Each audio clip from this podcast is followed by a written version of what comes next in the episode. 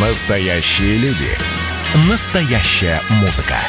Настоящие новости. Радио «Комсомольская правда». Радио про настоящее. 97,2 FM.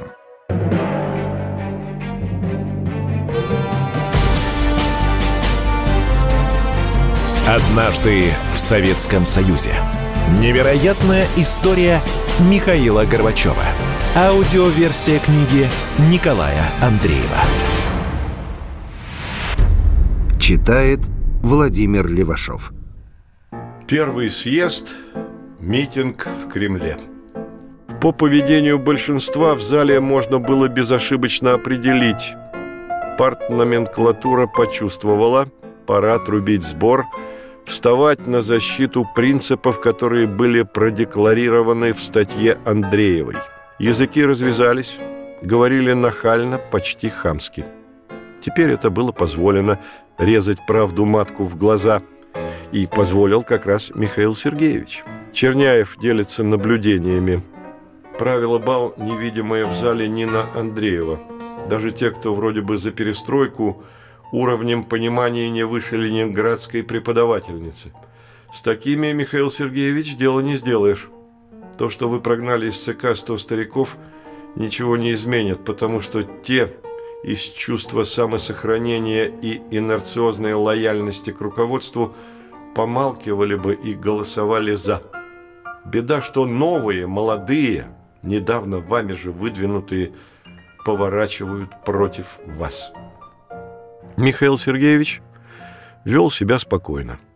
В открытый бой с оппонентами не ввязался, но не уступил и пяди даже по вопросу о распоясавшихся средствах массовой информации.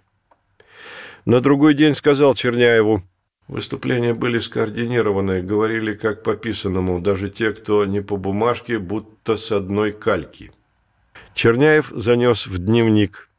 Изнутри растущая тревога и тоска, ощущение кризиса Горбачевского исторического периода. Он готов далеко пойти, но что это означает? Скорее всего, развал государства и что-то похожее на хаос. Как точно угадал Черняев будущее. А ведь еще только апрель 1989 года. В те дни у Михаила Сергеевича состоялся гнетущий разговор с Чазовым. Участвовала и Раиса Максимовна. Чазов уже сделал категоричный вывод. Михаил Сергеевич оторван от жизненных реалий, не чувствует людей, самоуверен, ему не хватает кругозора. Все это доктор откровенно генсеку возьми и выложи. И, как итог, нельзя, Михаил Сергеевич, жить на компромиссах, в том числе и со своими врагами. И еще сказал о помощниках и советниках. Большинство из окружения генерального секретаря хорошие, честные люди, и их можно за это уважать, но ведь честности мало для тех, кто определяет политику, экономику и дипломатию такой сверхдержавы, как СССР. Нужно обладать глобальным взглядом на действительность. Раиса Максимовна поддержала Чазова, особенно когда речь шла о персонах из окружения мужа, была недовольна ими. Михаил Сергеевич не перебивал, слушал. Вдруг вскочил, начал говорить, возбужденно, взвинченно. «Вы ничего не понимаете ни в политике, ни в руководстве страной. Мне надо быть избранным председателем Президиума Верховного Совета, и для этого я должен заручиться поддержкой как консерваторов, так и демократов. А что о людях вокруг меня – Главное, чтобы они были преданы нашему делу, преданы мне. Чазов никогда не видел Михаила Сергеевича таким раздраженным. Вспоминает о своих тогдашних впечатлениях. Его слова окончательно разрушили образ передового, мудрого, сильного генсека правящей партии, который я создал себе много лет назад. Передо мной был обычный партийный секретарь, борющийся за уходящую от него власть, и пытающийся всеми средствами утвердить свою политическую неординарность. Выскажу несогласие с доктором. Не за власть Михаил Сергеевич боролся. И жизнь он знал. Просто имел смутное представление, куда дальше двигаться, искал верную дорогу, перебирал варианты, мучился, как рыцарь на распутье, где голову сложить. 25 мая 1989 года открылся первый съезд народных депутатов. Поначалу действие в Кремле напоминало съезд КПСС. 10 часов утра, Кремлевский дворец съездов. Сцена, как издавна положено, украшена гигантским панно с барельефом Ленина. В зале депутаты их рассадили по географическому принципу – но и заметные изменения по сравнению со съездом КПСС. Члены Политбюро среди рядовых депутатов а не прошествовали сразу в президиум. Долгая, нудная, ненужная речь председателя Центральной избирательной комиссии. С пафосом чеканил слова. «широкая, невиданная доселе гласность», «бурный рост политической активности трудящихся», Перестройка стала общенародным делом, выборы стали шагом принципиального значения, продвинули наше общество по пути, намеченному 27-м съездом партии и 19-й Всесоюзной конференцией КПСС. Народ видит в партии Ленина силу, способную сплотить советское общество. А ему и надо-то было привести кое-какие цифры, как прошли выборы. Михаил Сергеевич приходит в раздражение. Государственный гимн Сахаров не встает, он не признавал его большевистский дух. А вот дальше пошло не по сценарию. К трибуне ринулся педиатр из Риги Толпежников. «Товарищ, прежде чем мы начнем наше заседание, прошу почтить память погибших в Тбилиси». Все встают, минута молчания. Толпежников торжественно. «Вношу депутатский запрос по поручению моих избирателей Требую сообщить во всеуслышание и сейчас на съезде народных депутатов СССР, кто отдал приказ об избиении мирных демонстрантов в городе Тбилиси 9 апреля 1989 года. Часть зала поддерживает запрос Рижанина аплодисментами. Затем ритуальный момент избрания президиума.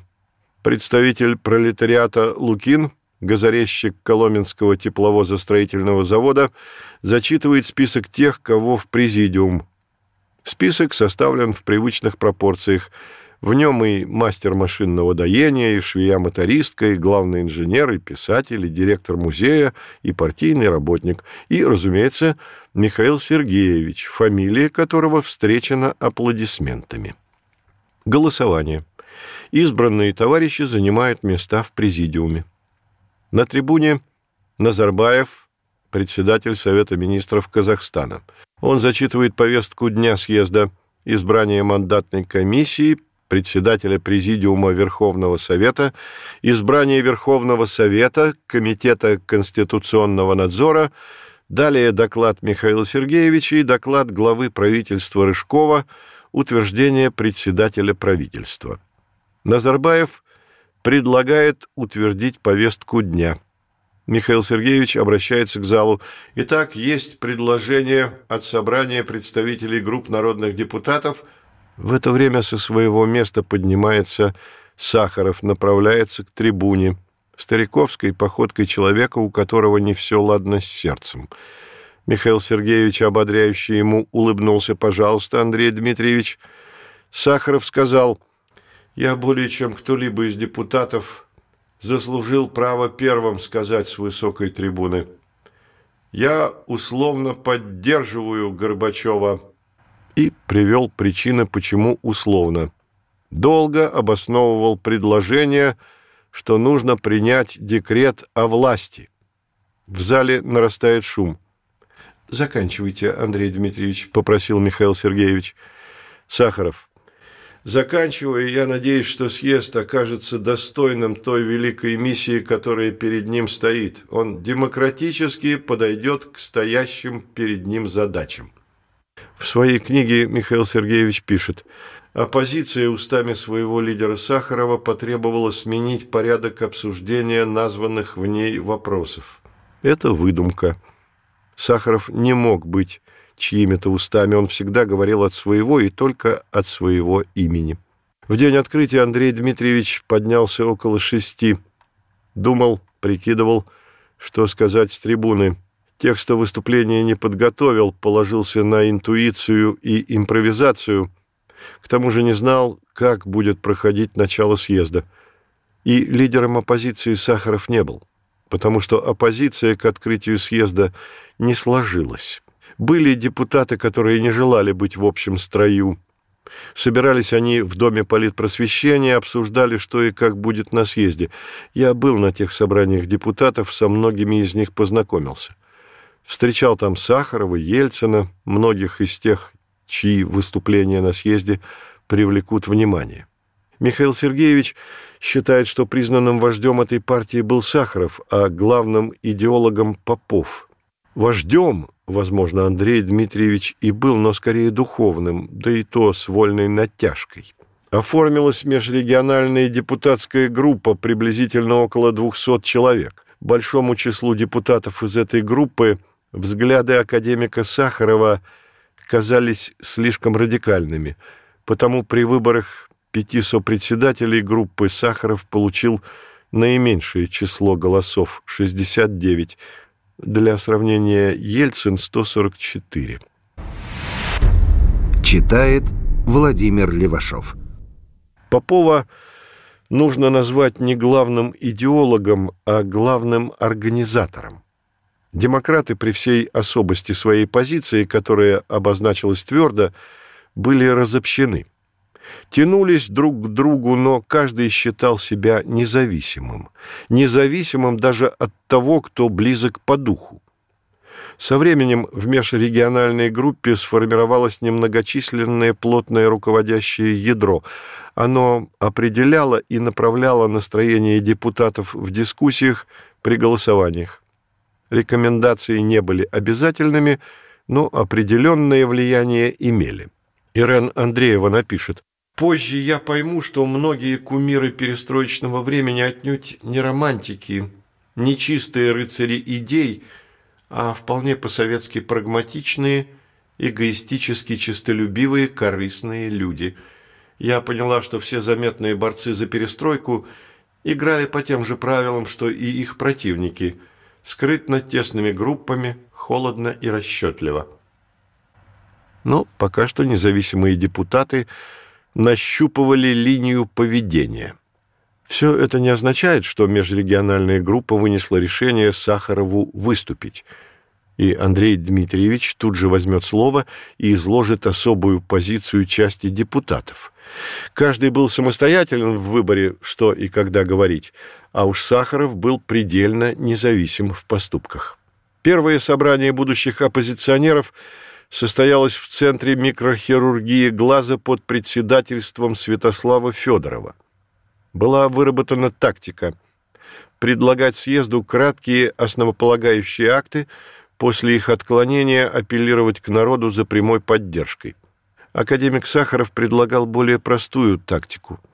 Неизвестно, сколько вся эта оттепель продлится, нужно под любым предлогом выходить к микрофону и говорить правду – если мы сможем делать это хотя бы несколько дней, у нас будет другая страна. Вот Сахаров и взял сразу слово. Андрей Дмитриевич в своем выступлении обозначил техническую проблему.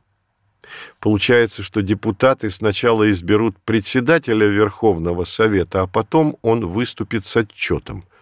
Как бы, само собой, подразумевалось, что альтернативы Михаилу Сергеевичу нет, а вдруг появится. Вдруг кого другого изберут. Понятно, что на тот момент кандидатура реально одна, Михаил Сергеевич, но теоретически возможен вариант, что его могут провалить, и некий X будет выступать с докладом. Михаил Сергеевич пишет в воспоминаниях, что касается роли Сахарова на съезде, то три момента. Прежде всего, и это, пожалуй, самое важное – его заявление с требованием принять декларацию о том, что съезд берет на себя всю полноту власти. Преследовалась цель лишить властных полномочий и функций все существующие органы, прежде всего партийные.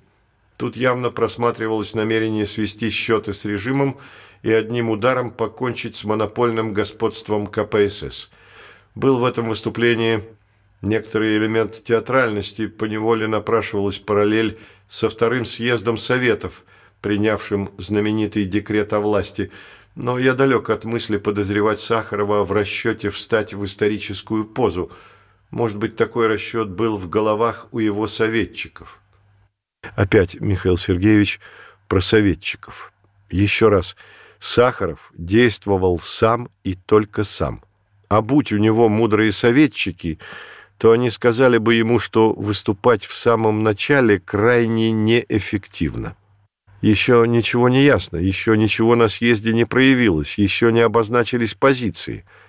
Андрею Дмитриевичу взять бы слово на третий-четвертый день, да изложить логично, каким он видит общество, страну, в каком направлении предлагает двигаться, а то, что он сказал в первые минуты съезда, не главное, да и несущественное.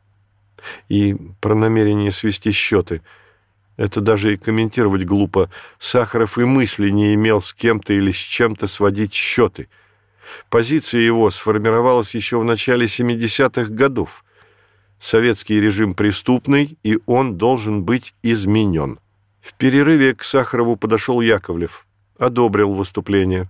«Вы хорошо сказали, но сейчас главное помочь Михаилу Сергеевичу. Он принял на себя огромную ответственность, и ему по-человечески трудно – практически он один поворачивает всю страну.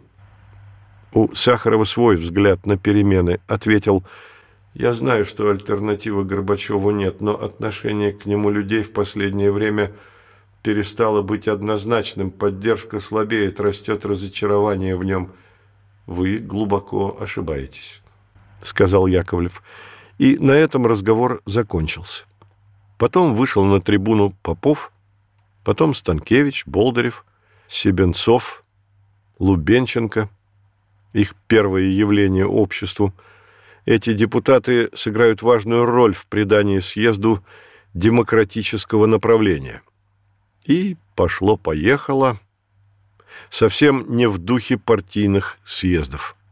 На съезде с первого заседания выяснилось, никакой единой воли у общества нет – есть множество конкурирующих друг с другом классовых, клановых, этнических интересов. Многие несовместимы. Кто-то может сплотиться, но на время и только на одном пункте – на устранении прежней власти. А власть, в свою очередь, не готова работать с расщепленным на десятки самых разных и не всегда благонамеренных интересов обществом. И потому теряется, делает глупые движения. Депутат Сергей Борисович Станкевич сидел в шестом ряду, прямо напротив трибуны. Он был одним из самых молодых, активных, а вокруг него в креслах консервативная публика, заслуженные люди с сединами и орденами. Когда звучала яркая перестроечная речь, демократы вставали и аплодировали. Вставал и Станкевич. Соседи на него возмущенно шикали. Голосовали поднятием мандатов – и когда на вопрос «кто против?» поднималась одинокая рука Станкевича, это бросалось в глаза. Однажды Михаил Сергеевич, не выключив микрофон, сказал Лукьянову «Смотри, Сергей опять против». Он выделял Станкевич. Сотрудник аппарата Верховного Совета Королев случайно оказался свидетелем фразы Михаила Сергеевича. «Слышал, как хорошо Сережа сказал». Относился к нему покровительственно – в одном из перерывов Михаил Сергеевич вдруг махнул Станкевичу рукой «Подойди». Диалог был краткий, жесткий. Михаил Сергеевич со злостью. «Ну куда вы гоните лошадей? Вы что, не понимаете, что, может быть, мы хотим одного и того же? Просто я больше вас понимаю, как это нужно делать. Уймитесь, наконец. Все гораздо сложнее, чем вы думаете. Ты-то, как историк, должен понимать, что происходит». Да, я как историк понимаю, как вам сложно, но еще немного, и вы утратите контроль над событиями. Времени у вас крайне мало, чтобы успеть чего-то добиться, нужно действовать гораздо решительнее. Что ты имеешь в виду? Нельзя дальше быть и лидером партии, и лидером реформ одновременно. Пора делать выбор, Михаил Сергеевич. У вас найдутся настоящие союзники. Если я не буду контролировать партию, то она с вами быстро разберется, охнуть не успеете. Сейчас важнее, кто контролирует события, кто ведет за собой.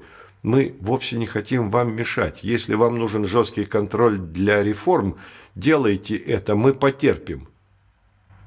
Не вытерпели. Ни те, ни другие. В центре съезда Михаил Сергеевич. Он страстен.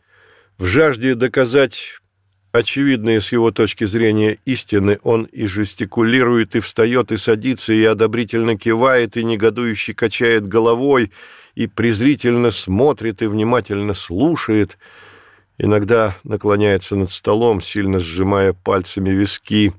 Не все идет так, как он задумал. Но через минуту он снова комок энергии, тон наступательный, рубящий. Он весь в работе. Тогда многим казалось, на наших глазах рождается подлинный руководитель великого государства. Трезвый, волевой, ответственный. В взвинченной накаленной атмосфере съезда, казалось, сам воздух вбирал все оттенки противоречивых настроений разных групп людей, собранных волей Михаила Сергеевича в огромном зале.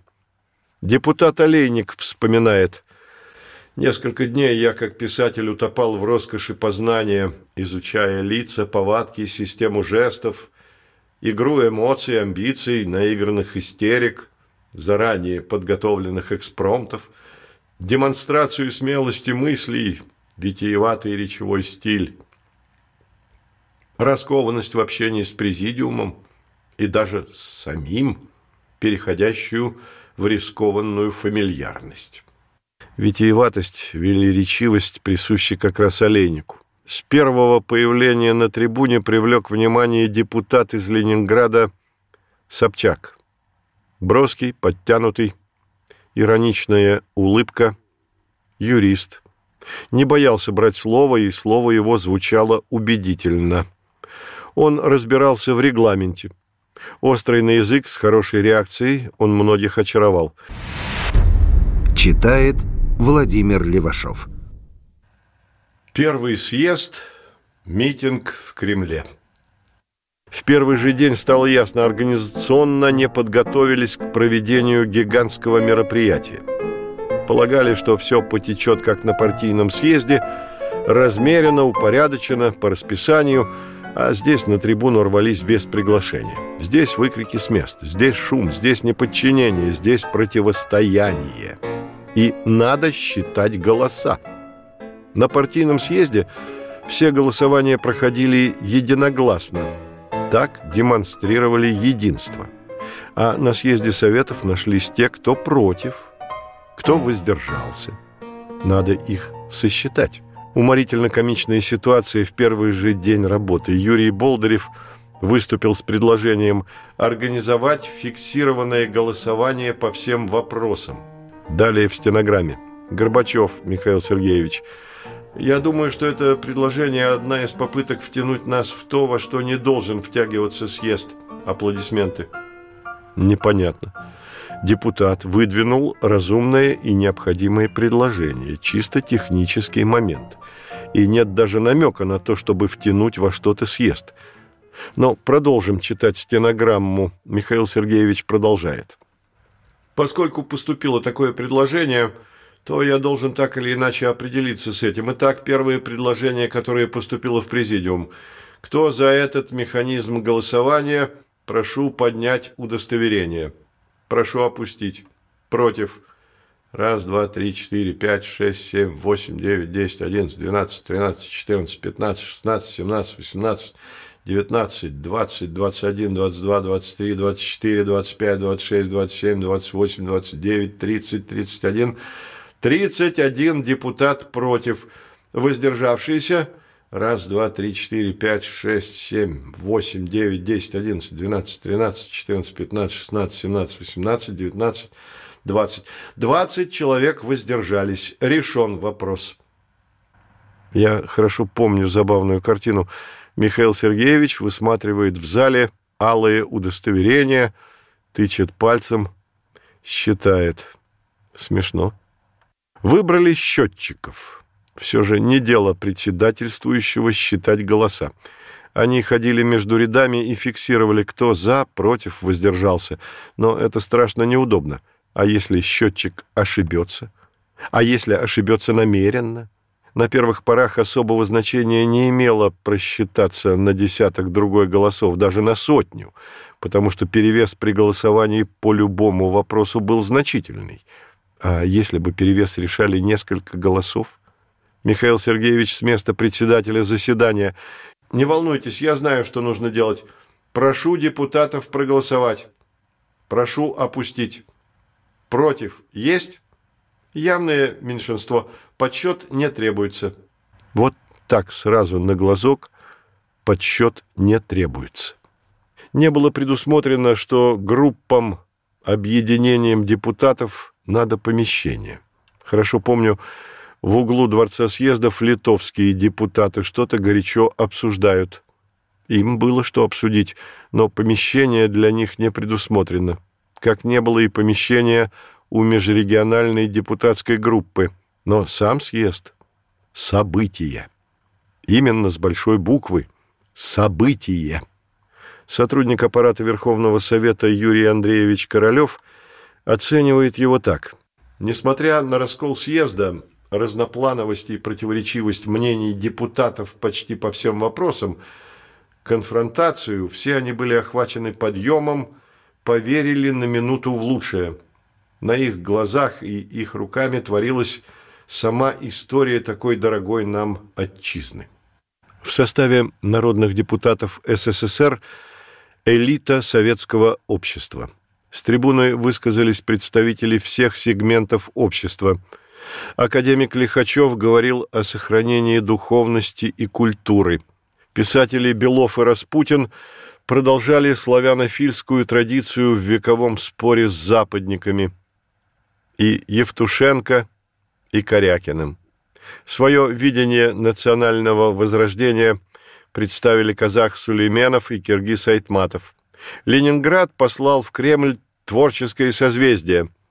Гранин, Лавров, Басилашвили. Показали себя стране два будущих губернатора северной столицы Собчак и Матвиенко. Проекты перестройки социалистической экономики выдвигали и обсуждали ведущие ученые Абалкин, Богомолов, Арбатов, Тихонов, Емельянов, Рыжов. О путях борьбы с острейшим экономическим кризисом говорили популярнейшие экономисты-публицисты Бунич, Шмелев, Попов, Черниченко. Рабочий класс высказался в лице Ярина. Точку зрения крестьянства выразил председатель сибирского колхоза Ваген. Рядом с Ельциным, который был неформальным лидером оппозиции, проявились Старовойтова, Станкевич, Болдырев, Бурбулис, которые станут известными политиками. В борьбе с ними засветился неистовый Алкснис. К Ельцину приковано внимание – он тогда пользовался громадным доверием. 91% голосов, набранных в Москве, убедительны. На съезде Шахназаров помощник Михаила Сергеевича подошел к Гавриилу Харитоновичу Попову, спросил, почему демократы взяли в вожаки Ельцина, что вы в нем нашли. Народу нравится, смел, отважен, но политический потенциал не больно велик.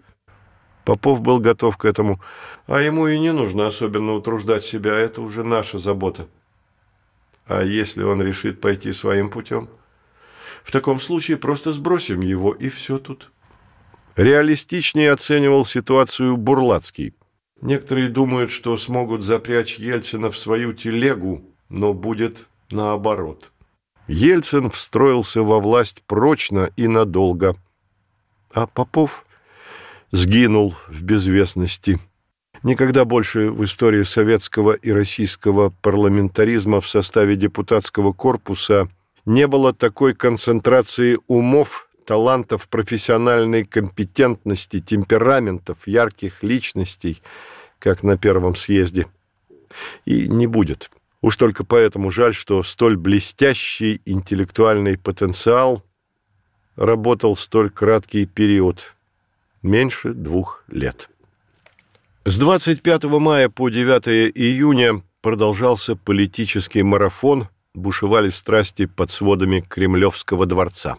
С трибуны выплеснуты годами и десятилетиями копившиеся в обществе эмоции, негативно-критические, надежды на коренные перемены, энергия молодых динамичных сил, вызванных к жизни началом демократических преобразований, на съезде развернулась дискуссия. Мнения высказывались обжигающие. Заседания транслировались в прямом эфире на всю страну. Люди смотрели дома, на работе, на отдыхе. Всюду, где собирались хоть бы три человека, возникала своя дискуссия.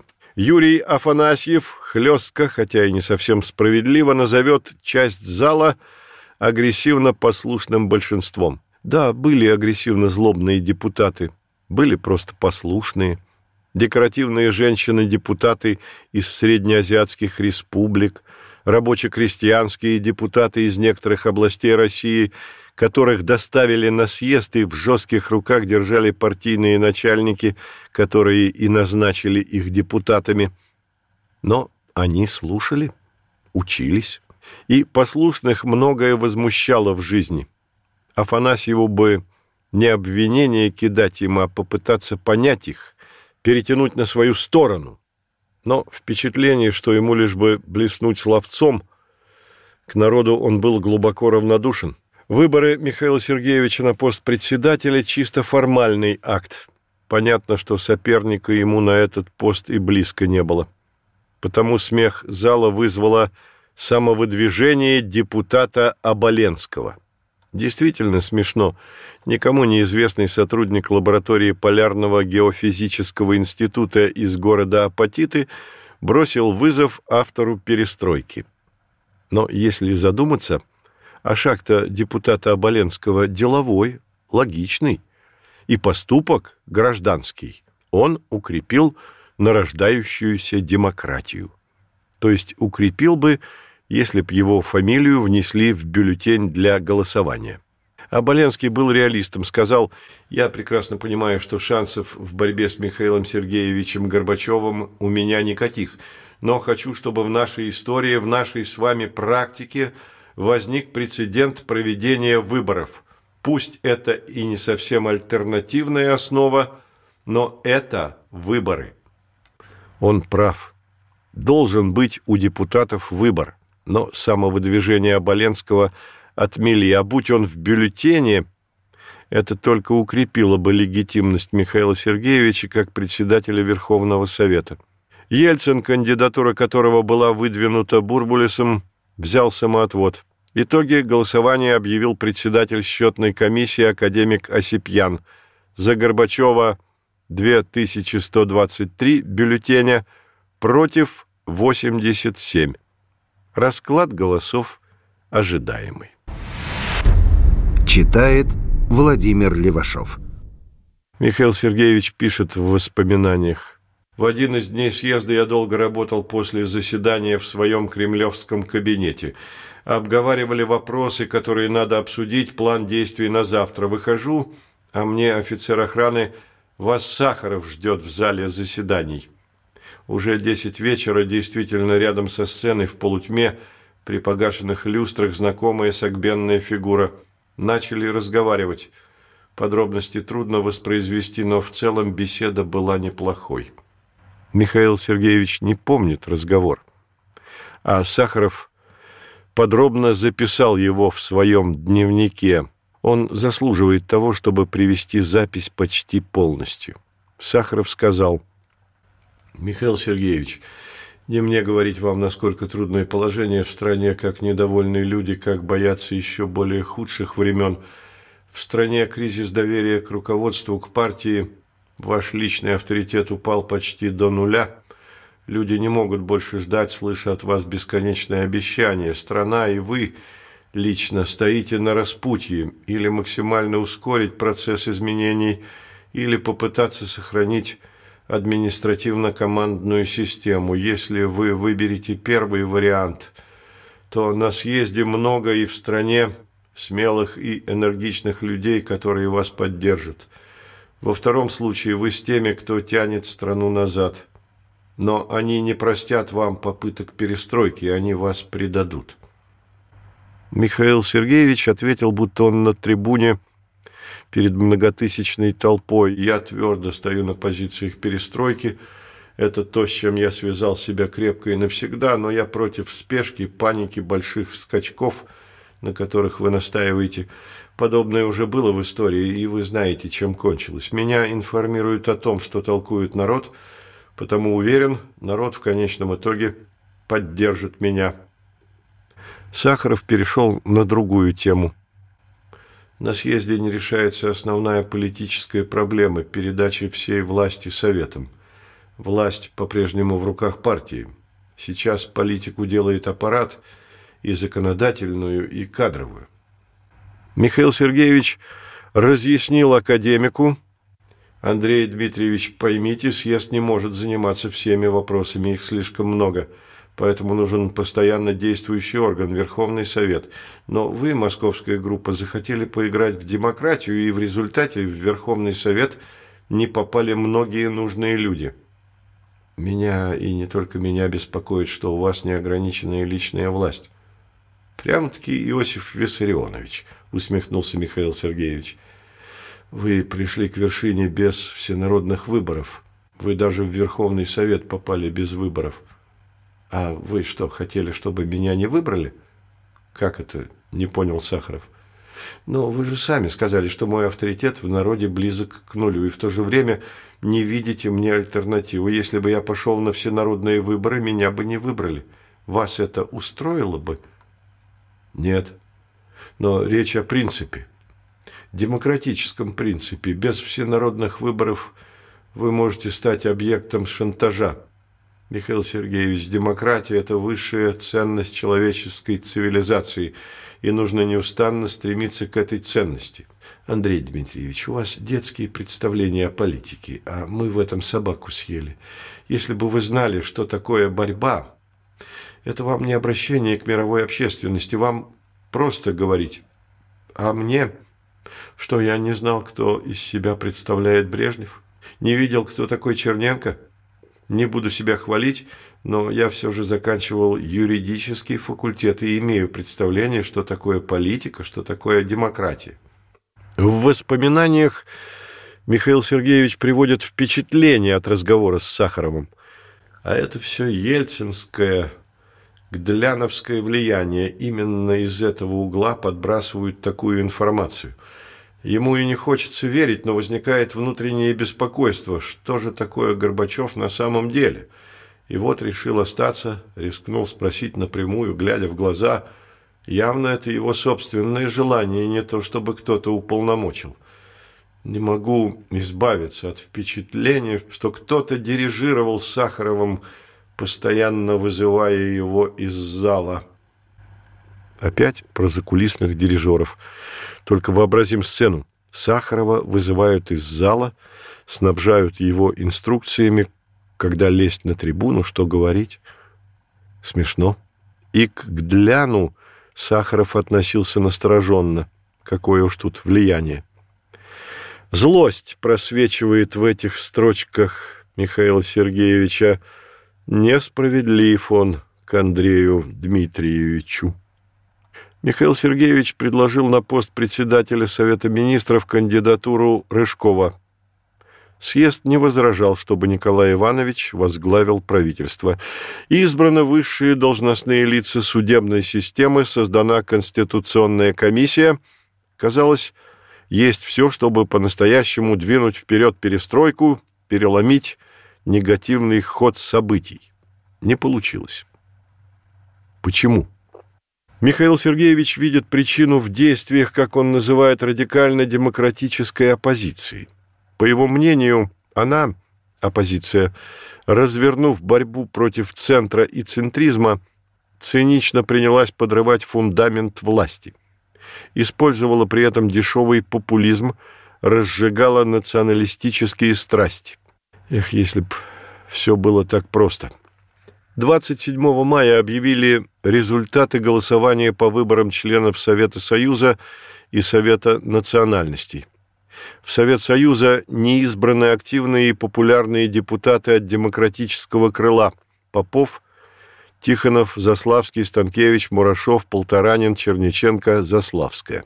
Писатель Борис Никольский, депутат, приводит такой диалог при голосовании – Советовались между собой депутаты одной из среднеазиатских республик. Слушай, вот Станкевич. Кто такой Станкевич? Вычеркивай, слишком много болтает.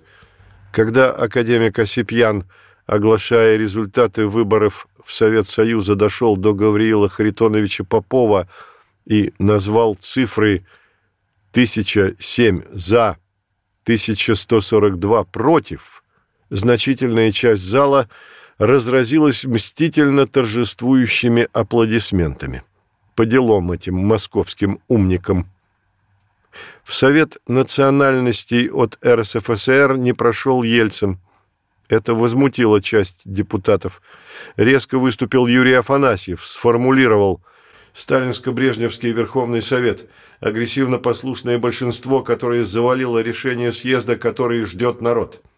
Афанасьев в течение многих лет руководил пионерской организацией, воспитывал детей в коммунистическом духе любви к КПСС и государству.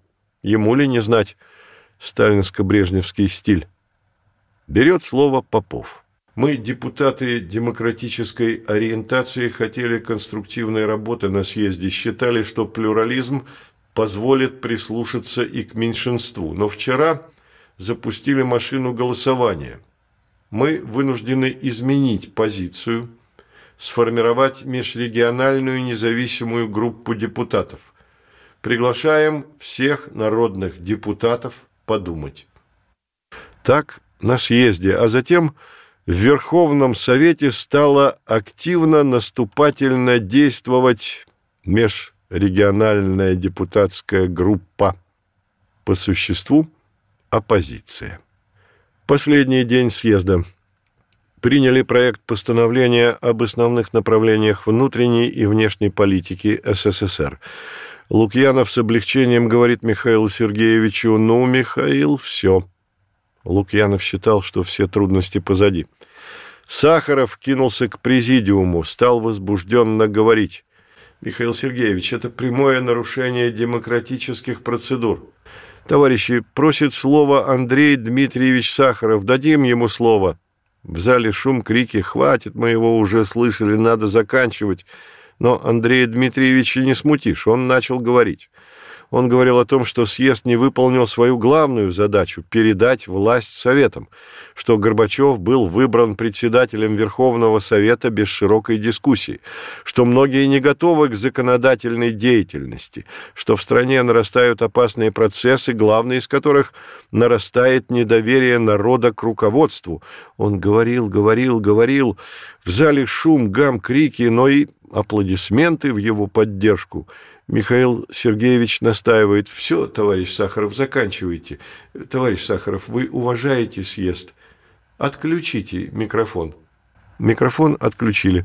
Сахаров продолжал говорить, хотя его голос достигал в лучшем случае первого ряда. Но его слышали телезрители, трансляция продолжалась. Они видели фигуру, которая потрясала кулаками и говорила, говорила.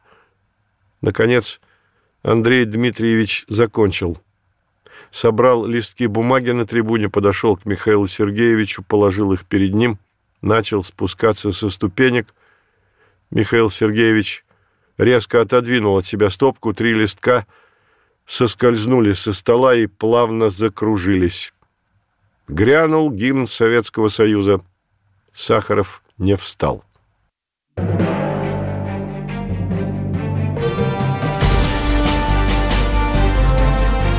Однажды в Советском Союзе. Невероятная история Михаила Горбачева. Аудиоверсия книги Николая Андреева.